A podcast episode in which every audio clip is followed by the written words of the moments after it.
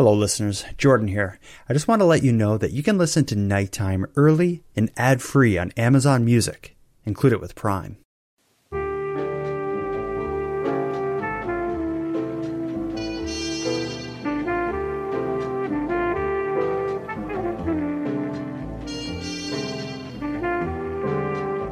You are tuned to the Nighttime Podcast, focused on the fringe of Canada.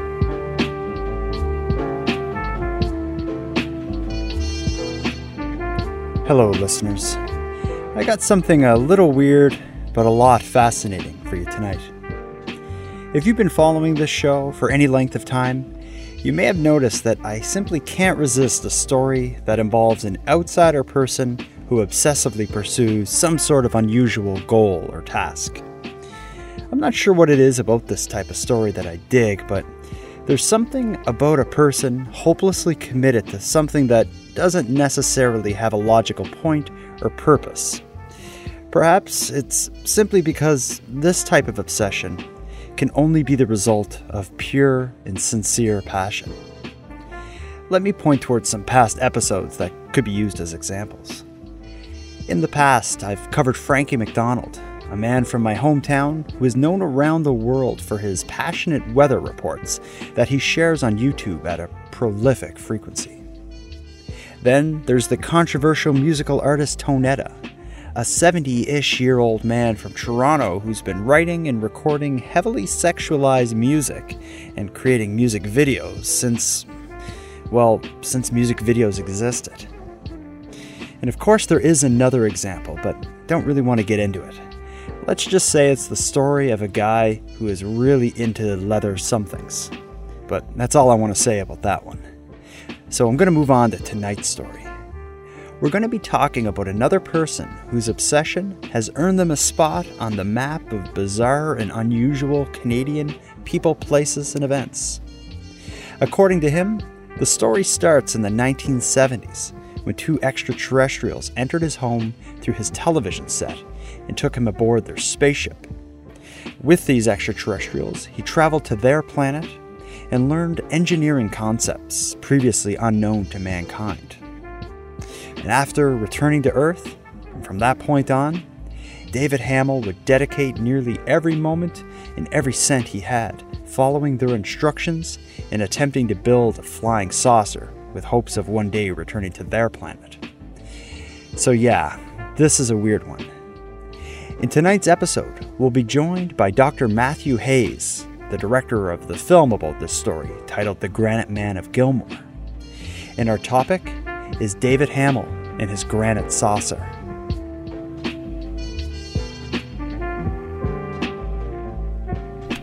So, Matthew, people may recognize your name from your past appearance on the show, but if they don't, tell us uh, tell us a bit about yourself. Yeah. Okay. So I um, am currently an instructor at Northern Lakes College, which is actually in northern Alberta. I teach remotely, though. I live in Ottawa. Uh, I teach history, sociology, philosophy, and prior to that, I did my PhD at Trent University in Ontario, where I wrote a dissertation about the history of Canada's UFO investigation, which lasted from 1950 to 1995. And uh, I have some other projects on the go and following up with that. Uh, and my most recent uh, project is actually a film, a short film called The Granite Man of Gilmour, which um, is related to that research and kind of came out of it. So, a lot of people consider themselves like UFO researchers, but I think you're one of the only like doctors who could be like, I'm kind of a doctor of UFOs. Is that fair to say? Yeah, I guess so, in a sense. Yeah, absolutely. I I have I'm a doctor. I have a doctorate in uh, Canadian studies, technically, and yeah, I, I, have studied UFOs for years. I think I study it a bit differently than a lot of other people. I'm not particularly interested in you know what they are, where they come from. Although obviously, I'd love to know that kind of stuff. Um, I'm more interested in UFOs as a social political phenomenon. What kind of impact has it had on people's lives over the years, and and especially in Canada, there's lots of research on the American stuff, on the British stuff, very very little on the Canadian side. So I'm interested in exploring that. Yeah, and you and I, one thing we have in common, I think, is is just a fascination with kind of the little stories that exist within the world of UFO phenomenon. We've talked before, and when when you're on the show last time about kind of, the, I think you called them kook letters, which were like the weird letters that the government were getting about UFOs. Was it crank letters? letters? Yeah, crank letters. yeah, so I just love those little stories of like kind of the weird people and weird events that kind of pop up within within this world. The people who would write the crank letters a lot of times, but um the the film you did that you, you had already mentioned th- this is one of those stories that just they exist out there but most people don't know about them because somebody doesn't take the time to tell everybody and that's kind of what you're doing. How did you learn about david hamel? It's kind of an obscure story. Oh, yeah. so i came to it kind of through a weird way a, really serendipitous way. I, i've actually first heard of david hamel when I was a kid because my mother worked for the federal government and a colleague of hers had a cottage near David's place. He lives in Gilmour, Ontario, which is kind of in the middle of nowhere. It's quite rural. Um, a couple hours, you know, south of Ottawa, a few hours east of Toronto. Um, and so I just kind of heard about him and he seemed like a wacky character, but I didn't think much of it. And then I just kind of forgot about it. And he kind of just reemerged for me years and years and years later while I was doing my PhD, while I was looking into the UFO stuff. You know, had a conversation with my parents and she kind of brought it up again. And, and I just got interested in a way it wasn't before. And so I just started doing some research, trying to find the guy, um, going down many, many rabbit holes online. Uh, mm-hmm. And then eventually I just met someone who happened to know of someone else who happened to know him. And through all these weird connections, I met uh, a journalist from Bancroft, which is very close by Gilmour, who had known David personally. Um, and then he introduced me to the person who now lives on David's property because David passed away uh, about 10 years ago. And so, just through a lot of luck, really, and a lot of perseverance, I, I kind of found my way to this story again. But even the the amount of story and the amount of David's life you managed to capture in the documentary, th- there's a lot that's not in there, but it's not doesn't seem to be anywhere else. Like when I Google him or search him, all I really find is like kind of like two websites. It seems to be, and they were they're kind of old, ugly looking websites um, that were put together at one time. But it just seems like this guy had this fascinating story that, for the most part, is just kind of lost to the ages. Like in all your work going into this and researching this guy, what did you manage to learn about his life, kind of leading up to building UFOs or trying to build a UFO? I, am not sure that I learned a ton, and, and you're mm-hmm. absolutely right. He's just kind of faded away a little bit. You know, he was never that well known in the first place, but I think mm-hmm. in certain kind of obscure circles on the internet, he's well known. And part of kind of a, a, tradition of guys interested in similar things in uh, alternative physics and free energy and, and the connection with that with UFOs.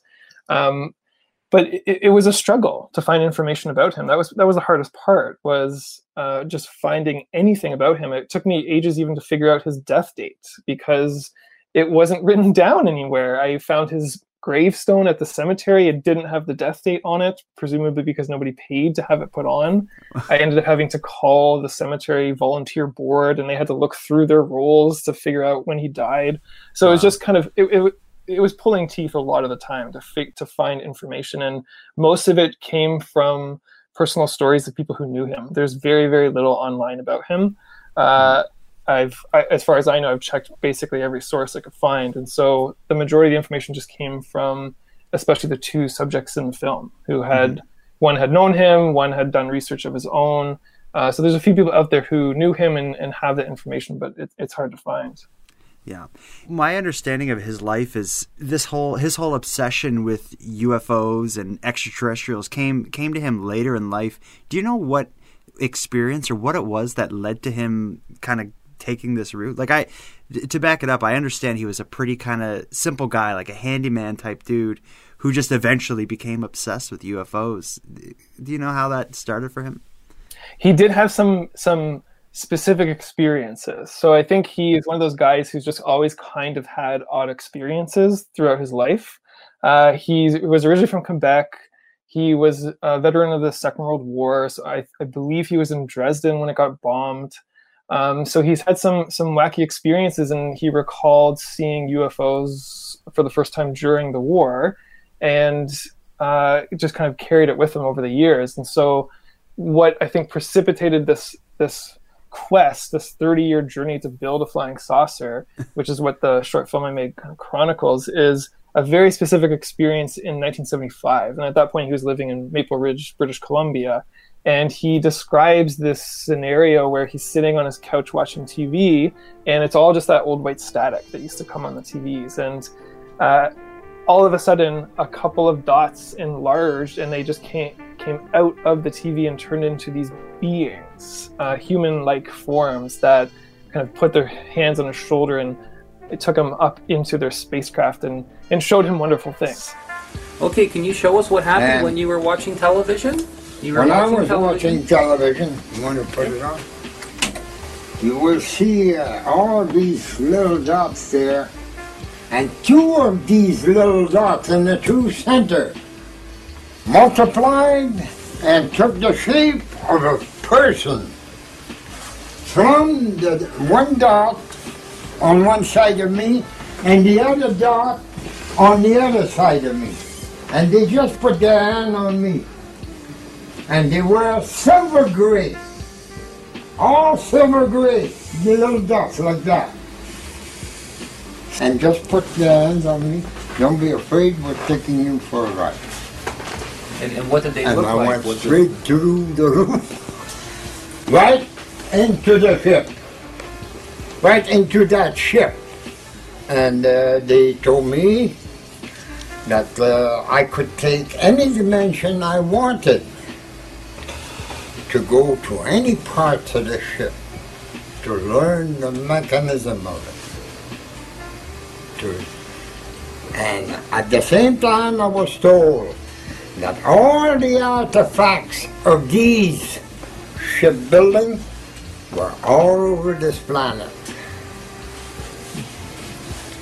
Mind you, this is all going to be destroyed very soon all these pyramids, everything, everything on the face of the earth is going to be changed very soon. Hmm.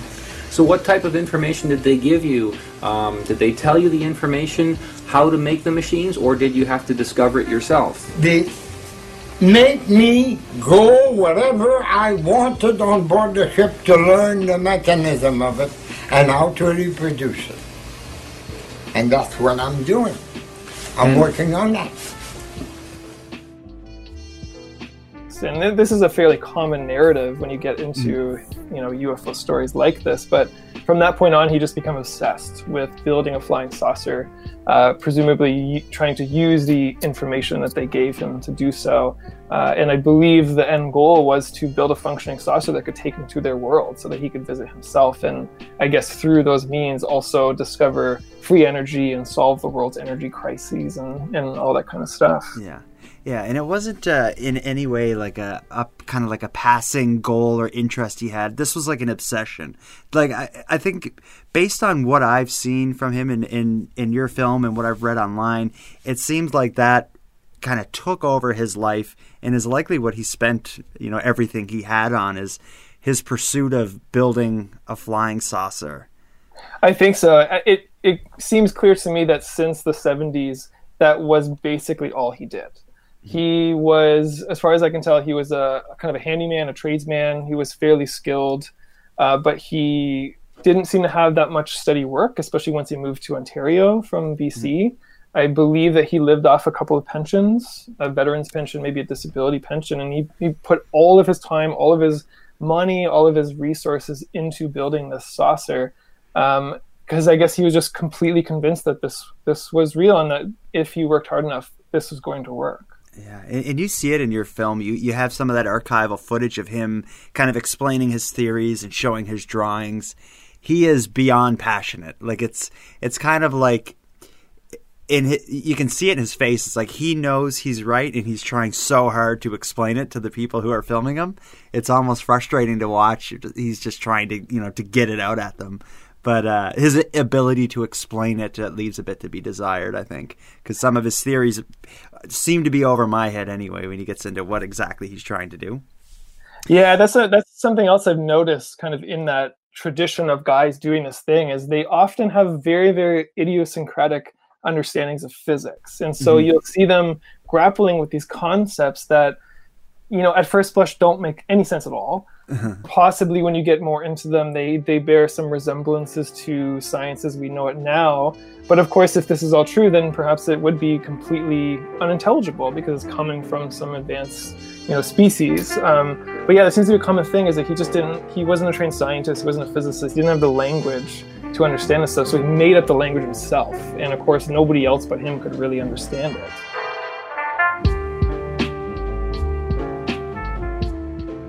Tell me a bit about Gilmour. Like, I, I, know you from your film. You're you're there at his old property. What's that community like? Is it like is this a small little town in the middle of nowhere? I've never heard of it until your film.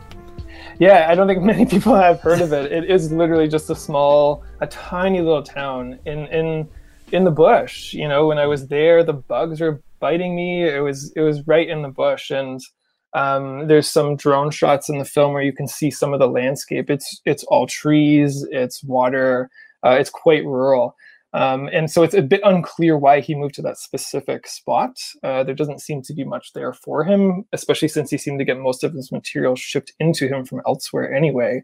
Um, so I'm not exactly sure why that that spot, but it's it's fascinating being there when you when you're familiar with the story and uh, I did end up going to his old property because the subjects, one of the subjects knew him and had been there before, and I interviewed the Ray, the guy who lives there now, who owns Hamel's old property, and I would say it's it's pretty much what you would expect from a story like that. There's you know kind of this ramshackle looking house, and there's a, a really big shed, almost like a, a small warehouse out back on the property, and that's where he built the saucer, and it's just full of stuff, old stuff that he used or repurposed. Um, it, it very much has that feel of a guy tinkering in his back shed for years and years. Yeah, in in your film, you you see what's kind of left of the saucer, and it it involves magnets and granite and a lot of steel. Like, can you tell me what he was doing to build it? Like, what exactly he was he was building out there?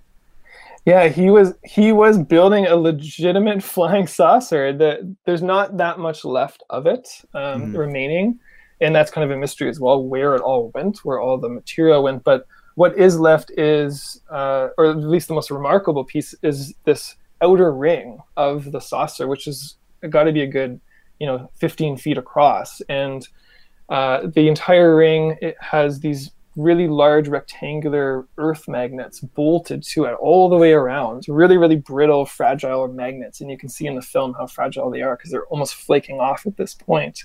Mm-hmm. And I, I, guess that was part of what he thought would propel it is, is kind of some kind of magnetic energy. Um, there's a couple of old photos in the film as well, so you can see what it looked like when it was mostly built. But it, it, it did just look like this metallic flying saucer. He used steel, aluminum, um, g- granite, of course, all kinds of materials, you know, according to whatever design he had. It's it's mm. interesting. Yeah, he had some. My understanding was he had some kind of plan where if it was if it had granite on the outside, when he got it in the air and taking off, the granite would heat up and melt and form like a protective layer or something. Do you know how granite fit into this? It just seems like if you wanted something to fly, to cover the thing in like heavy stone wouldn't be the best choice. it seems a bit counterintuitive. Yeah. Yeah. I that's where I am really at a loss because you know there's not much of if anything that survives of his mm-hmm. of his notes of his drawings. There's a few things, but they're they're really unintelligible when you look at them. Mm-hmm. Uh, and so Barry in the film, he's this journalist um, that knew David personally. Apparently, David told him at one point that if the thing worked properly, it would ascend, and once it passed through the atmosphere, I guess it would grow so hot that apparently the granite would turn into glass. Okay. Uh, I don't know what the physics of that are. It, it, seems unlikely to me, but I'm also not a you know a physicist. I'm not a scientist yeah. like that. What would a um, doctor of UFOs know about physics? Apparently, not much. Not as much as I would like to. but yeah, it, it's it's pretty wacky the, the stuff that he was talking about, and it's some of it's hard to believe. And but then you know he, I think for me, I don't understand enough about the physics, but that's not really also why I was interested in it. I was yeah. interested because because of his obsession and because of his perseverance. You know, I think there's something to be admired there, even if you know not many people believed in what he did. It's just it's fascinating. Mm-hmm. And in your like the archival footage of him seen in in your film, he at that point like he was already an old man. Like how when, when did he pass away? What year was it? And how old would he have been? So I think he was 82, uh, and he died. Well, I'm going to blank on this. I think it was 2009 or 2010. I'm pretty sure it's in the film. Yeah. So only about 10 years ago, he passed away. Um, and yeah, I had this archival, a, a, bit of archival footage in the film that I managed to track down and and and use, and and some of that is accessible online. Actually, you can search for it. Um, I'm not exactly sure where that archival footage came from. In speaking to people who knew David, they told me that there was just a steady stream of visitors coming to his place over the years, mm-hmm. as as word got out a bit more and more about what he was doing. And some people, I guess, took video um, and tried to sell it, tried to make a buck off of it, uh, or just took it for their own purposes. And so that's where that's coming from. But the stuff I used, yeah, it was coming later in his life. Um, he's definitely older. He's I, it doesn't seem like he's working uh, on the craft that much at that point. Maybe the work had stalled, or he was just getting too tired or something. But yeah, and, and kind of when you watch some of the like I saw I saw the footage used in your film, and then kind of extended versions of that that I found online. And just like you said, it almost seemed as if it was just people who found out about him somehow, showed up at his house with like a camcorder, and he's just going, like, just telling them. You know, that's kind of the. It doesn't seem like it's a journalist or something that's there. It's just people like, what are you up to? And he's showing them, and it's uh, it almost speaks to like how kind of how much mystery surrounds the guy where even these videos you can't like how do how are you able to use them in your film without tracking down the people who shot them? Oh it is it was an odyssey and i didn't in the end actually track them down. So it's kind wow. of like just trying to find any information about david. It's just this this circular rabbit hole you don't seem to get anywhere. So i i'd found the footage. I tried to contact the the webmasters of the sites where i found it uh, there were some clips on YouTube. I tried to go through there to find people. I, I, just scoured trying to find contact information for any of these people who had made these videos. I thought I'd gotten it at one point. I was on the phone with a guy in BC who knew Hamel, who had maybe taken some video, but he told me that again this steady stream of people had come through, and so he didn't even know who had shot it. So I never actually got in touch with them in the end, despite repeated attempts over months. And so I just decided, you know what, I'm going to go ahead and use it. I think David's story is really interesting. I think people will appreciate it, um, and I think I've done it in a, a respectful way, so that I don't think anyone have, would have a problem with that. But it, it's just weird because that became part of the mystery. It's like who who shot this video? you know, yeah. where are they now? There's there's one website in particular that I tracked down that had a lot of photos and stuff of him that are some of the lowest resolution photos I've seen on the internet. Like so, it must be an old site, but there's so much written about him on this site by from someone who really comes across as like a fan of Hamel's. Um, but aside from that, it's yeah, it's it's strange that someone can make an impact on some communities, but at the same time, like some of these online communities, but at the same time, be almost like a ghost. You know, there's very little to to find of him. Um, now, what, when I read about it, like I mentioned, the the person who put together that website I talked about seemed like a fan, but I've also seen people who kind of looked at him as not a joke, but looked at him as just a crazy guy doing something nutty. What were the, the kind of the opinions on him that you encountered uh, as you were reaching out to these people? Like, how did people view Hamel and his work? Yeah, I think it was really one or the other.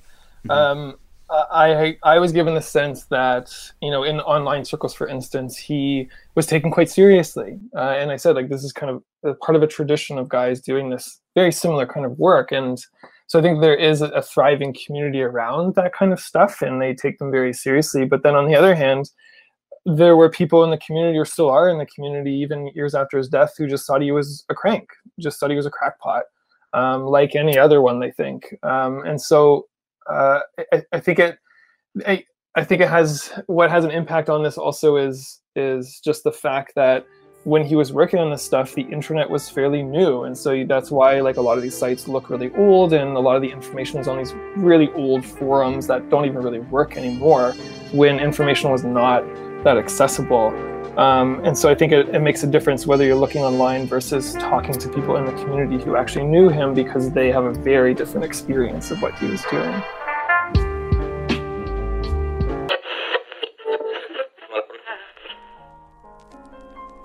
Sorry to pull you away from the episode, but I want to take a moment to thank the subscribers of the Nighttime Premium feed, as it's their support that makes this show possible. If any of you listening enjoy Nighttime and aren't subscribed to the premium feed, let me take a quick moment and explain what you're missing. For about the price of a cup of coffee, you can subscribe to a different podcast feed in which the episodes are posted earlier than here in the free feed and are done without any advertising. But there's more benefits to the premium feed than simply better versions of the free content. The premium feed also includes post show discussions and a variety of additional content that will take you even further into the rabbit holes. So if you got a couple dollars to pitch in towards the creation of Nighttime, the premium feed is for you. You can access the premium feed at patreon.com slash nighttime podcast.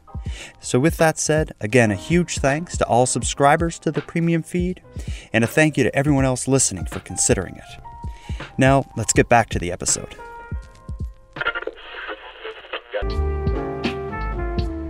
Tell me, you mentioned at the beginning that this documentary came out of some of the work you were doing towards your PhD.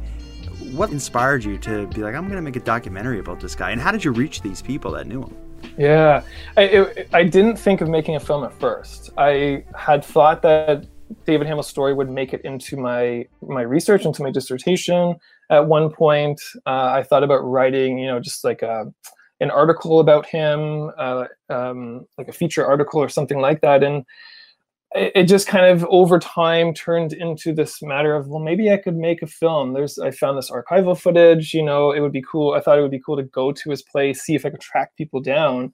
Originally, when I, when I decided, okay, I'm going to try to make a film, I thought that I would just do a series of very short interviews with a lot of people from the community kind of have you know man on the street interviews who was this guy what did you know about him and then that changed and in the film in the end there's only two subjects. There's barry hendry who was this journalist from bancroft who knew david for years uh, had lots and lots of chats with him thought of david very very highly. Uh, and barry I, I, found barry through his son and i found his son through you know a colleague of mine just this like broken telephone kind of process getting to him and then Barry turned out to be this really amazing guy and then took me to the property, not knowing who was there. He actually hadn't visited it since David died.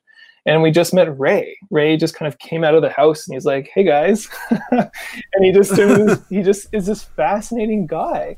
And, oh yeah, that's yeah. amazing because he's an incredible oh, interview. Ray, the guy who lives yeah, there. Ray, Ray is yeah, he was the amazing. one of the, the you know my, my most favorite people I've ever met. He's just really really interesting, and he knew the story of Hamel. He didn't know David personally, um, and it turned out that he's he's quite invested in Hamel's story and in, in possibly trying to carry on some of his legacy. It's it's a bit unclear. Um, I think if I spent more time with him, I'd, I'd learn more about that. But he also, I think, is a has a lot of respect for David. And yeah, so like I said earlier, it's just this really serendipitous process of finding these people and making my way there. Yeah, but even like even with the two of them, it, you really get a sense of the story, and I'm shocked that that's how you found Ray because he's so like his head. He gets you in the headspace almost of Hamel. Like he seems like it could be uh, you know a, a, relative or something. He has kind of a that vibe about him that he'd be into some interesting stuff. Yeah, yeah, he's yeah, something special going on. And I remember distinctly walking up with Barry the very first time we walked on the property and met Ray, and then shortly after, he he just kind of stopped and He told us he's like, you know, people come here all the time, looking for David or or looking just to kind of explore. And he says, I never let them on the property. I've never let anybody until now. And that's what he that's what he told Barry and I that we were the first people he'd actually let in to see the stuff because he just. Wow. I guess he he just got the the vibe from us that we weren't in this for you know personal gain or to manipulate the story in any way. We were just really interested in it. Do you like after doing the the, the film? Do you plan to do anything else with the story, or you, you, do you think you're done with David Hamel's story at this point? I would love to do more. Um, I would love to go back and talk to Ray more. I'd love to try to dig up more information, maybe make a longer film or write something about him. But I think the problem is, like I said earlier, that it's just so hard finding information. Um, and you know, I'm I'm pretty decent at research. I I've been doing that for a long time, and I'm kind of stymied. I'm I'm I hit a brick wall with what I could find online. And since David's gone, and I don't know if he still has living relatives, I don't know where they are. Um, so you can only go so far with a story like that with someone who worked in obscurity his whole life and only had a small handful of you know friends and supporters who really knew him so th- there's maybe something in there but it would take uh, it would take a lot of work to dig all that okay. stuff out well, so we'll maybe see. maybe someone will hear this episode that knows more and I can get them in touch with you. Well, I'll have your info in the show notes, so you never know. Oh, if, absolutely, uh, yeah. Yeah. So, for people who want to see the film and learn more about this guy, how do they find your film? Yeah, you can go to my website, theonlymatthewhayes.com. Um, there's only one, it's just me. okay. uh, or you can just go to my Vimeo page, vimeo.com slash free food films. Uh, and it's it's up there to watch for free. I'd love it if anyone could check it out. Let me know what you think. Um, yeah, I just want to I just want to get it out um, and see what people think, and I, I, think it's an interesting story. Definitely, I'll have the link for it in the show notes as well, so people will be able to find it. Well, that's it. Unless there's anything else you want to add. No, I, I just hope people enjoy. I had a blast making it. It was frustrating at times. It was really wacky, kind of weird, but I think it, it turned out well, and I think David's story is, is worth knowing.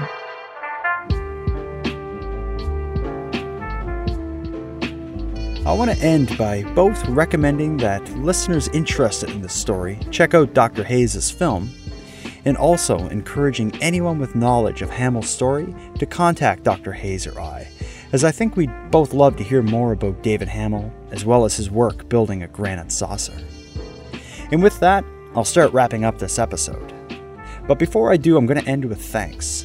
First, a big thank you to Dr. Matthew Hayes for again joining me here on Nighttime. Dr. Hayes, I think we're kindred spirits, and I really hope to have you on the show again many times in the future.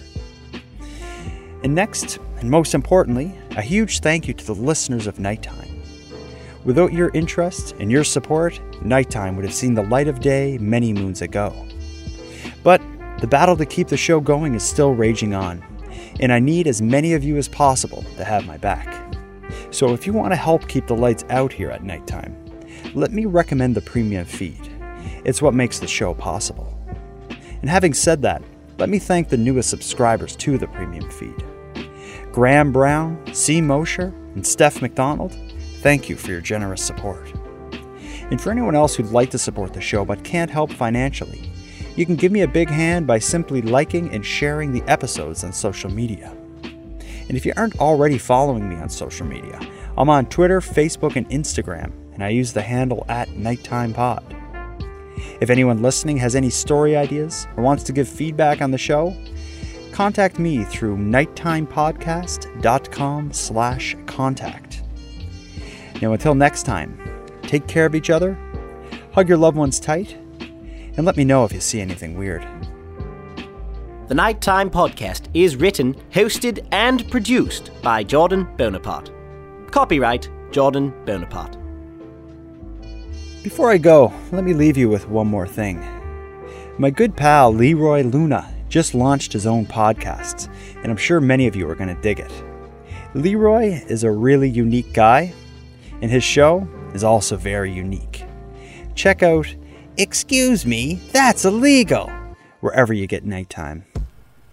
Oh, hey there. You like true crime stories, right? Yeah, yeah, I know, who doesn't? But I gotta admit, after a while, all those stories of murder and heartache, well, they tend to go straight to my hips. So that's why I, Leroy Luna, have created a podcast called Excuse Me, That's Illegal, where we'll take a hardcore look at some softcore crimes. No TED Talks on Bundy here. The letters BTK won't be coming from these lips. Unless he had a brother that used to steal library books. Suppose I'd be willing to go balls deep into that one if that were the case. Anyways, you'll hear stories such as the Mad Pooper, a female jogger who wreaked havoc in a Colorado Springs neighborhood, using one family's front yard as her own personal dumping grounds. If this kind of content sounds like it's up your alley, excuse me, that's illegal, is available right now on all your favorite podcatchers. So come join me. I'll be right here waiting for you.